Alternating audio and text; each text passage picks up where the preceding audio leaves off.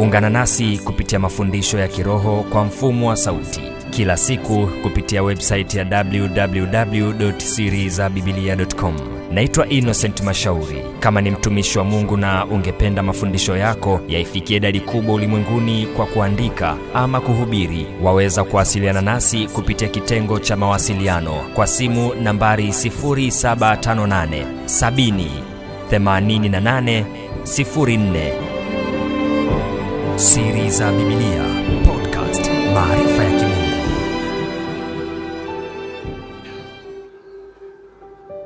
Ndio maana angalia jambo la pili.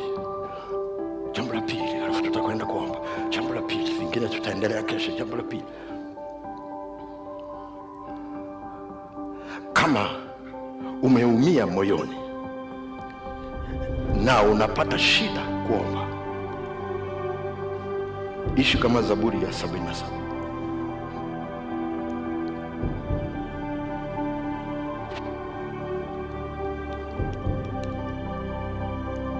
Kama umeumia moyoni na jambo lililotokea mbegu iliyopandwa kwenye lango la nyakatizi na shida yako ya kipato na akiba na matumizi imekuumiza na unapata shida kuomba ishi kama saburi ya sabini na saba. Zaburi ya sabini na saba. Zaburi ya sabini na saba. Zaburi ya sabini na saba. Ule mstari wa kwanza mpaka wa ishirini lakini tasoma mistari michache. Baadaye ufanye homework yako usome uone. Zaburi ya sabini na saba. Ina kitu kizuri sana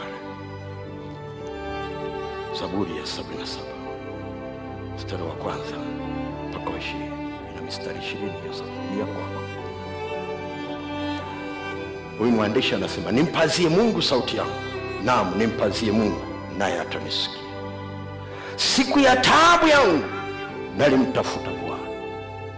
Anaandika hivyo siku ya taabu yangu ndio maana nakwambia si rahisi sana ukaomba maombi ya kumtafuta bwana. Kama unapita mahali pepesi si wengi wanaweza si wengi wengi wataomba maombi ya kawaida. Na ndio maana ukiomba maombi ya kawaida ukiwaishia saa ingine uvuki haraka. Au uvuki kabisa. Nasema siku ya tabu yangu nalimtafuta bwana. Mkono wangu ulinyooshwa usiku haukulegea. Nafsi yangu ilikataa kufarijika. Kwa unaweza unaona kabisa alikuwa anamtafuta bwana lakini ameumia. Ameumia usiku anaomba amenyenyua mikono yake anasema haikulegea maana yake alikuwa anaomba. Lakini nafsi yake ilikataa kufarijika. Anasema nilipotaka kumkumbuka mungu nalifadhaika. Kwa nini? Ndani yangu nasema kwa nini ameacha mambo haya yamenitokea kwangu? Kwa nini? Kwa nini? Kwa nini? Nilipotaka kumkumbuka mungu nalifadhaika. Nilipotaka kutafakari roho yangu ilizimia. Ulisija kukata tamaa ulizishika kope za macho yangu zisifumbike. Naliona mashaka nisiweze kunena.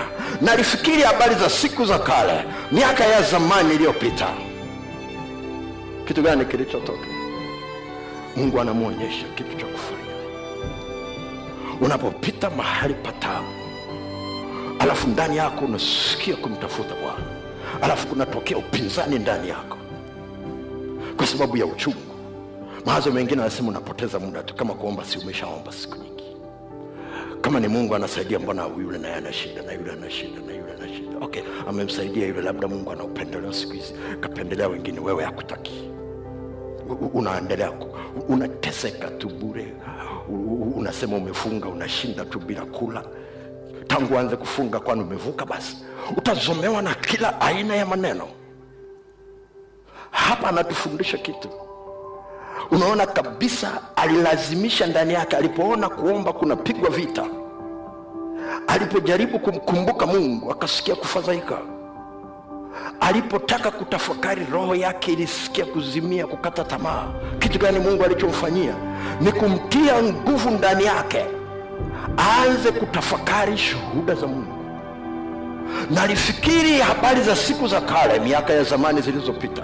Nikakumbuka wimbo wangu usiku na waza moyoni mwangu. Roho yangu ikatafuta manake inaenda kwenye archive inaenda huko ndani huko ndani kwenye moyo ambako kulikuwa na upu wakati uliimba nyimbo za furaha. Umesikia mwombaji akiomba hapa kwamba unatamani zile siku ambazo mungu alikuwa anafanya. Hatutaki kuendelea kuona siku ambazo zina majonzi. Kuna siku ambazo unapita kwenye maisha yako zina furaha. Kuna siku ambazo unapita kwenye maisha yako kuna ushindi. Kuna siku ambazo ukiliitia jina la bwana unakuta mungu anaitika haraka. Kuna siku ambazo unaona ukimweleza mtu habari za mungu unasikia hata wewe mwenyewe ule msisimko kwa sababu una uhakika na kitu unachosema. Na yule mwingine mpaka anakuuliza una uhakika gani wa namna hiyo? Unamwambia sina namna ya kukuelezea lakini nachojua ya kwamba bwana yuko hai na bwana huyu aliye hai ndio bwana wangu. Ya kwamba atanisaidia na asiponisaidia bado anabaki kuwa bwana wangu. Kunakuwa na ujasiri fulani unaokuwa nao lakini unajua hivyo vitu shida ikitokea na mashaka yakiingia na mfadhaiko ukiingia kitu gani kinatokea vinafichwa vinakanyagwa vinakanyagwa na hiyo huzuni vinakuwa kama vipo. Na inapofika mahali pa kumtafuta bwana ndio maana saa ingine unaenda saa ya maombe. Unataka kuomba vinagoma. Unataka kusema maneno inakataa. Unajaribu kuimba wimbo haunogi. Unaweka na, na, na kwenye, kwenye simu yako nyimbo unaona sio tamu unazima. Unajaribu chochote kinakataa. Unasikia tu umekaa kimya. Wakati unakaa kimya roho mtakatifu anaingia kazini kwa ajili ya kukusaidia anaanza kufukua kule ndani anaanza kufukua zile siku za furaha ulizotembea na bwana. Anaanza kufukua zile siku za ushindi ambazo ulimwona bwana akikutetea. Oh, anafukua na lile jibu la maombi ambalo ulitegemea kwamba haja kujibu, unaona alijibu liko kwenye rekodi huko ndani ya moyo wako. Oh, unaanza kukumbuka na tafakari na watu uliowaombea mungu akawasaidia. Huo ushuhuda huko huku ndani. Oh, unaanza kutafakari wengine ambao walikuwa hata hawamjui mungu lakini ukawaombea wanamjua mungu. Na ni ushuhuda unaotembea.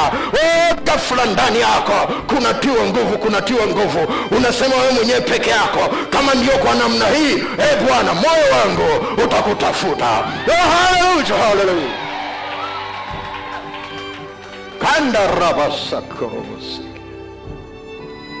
mikono yako. Mm, vitu vingine kesho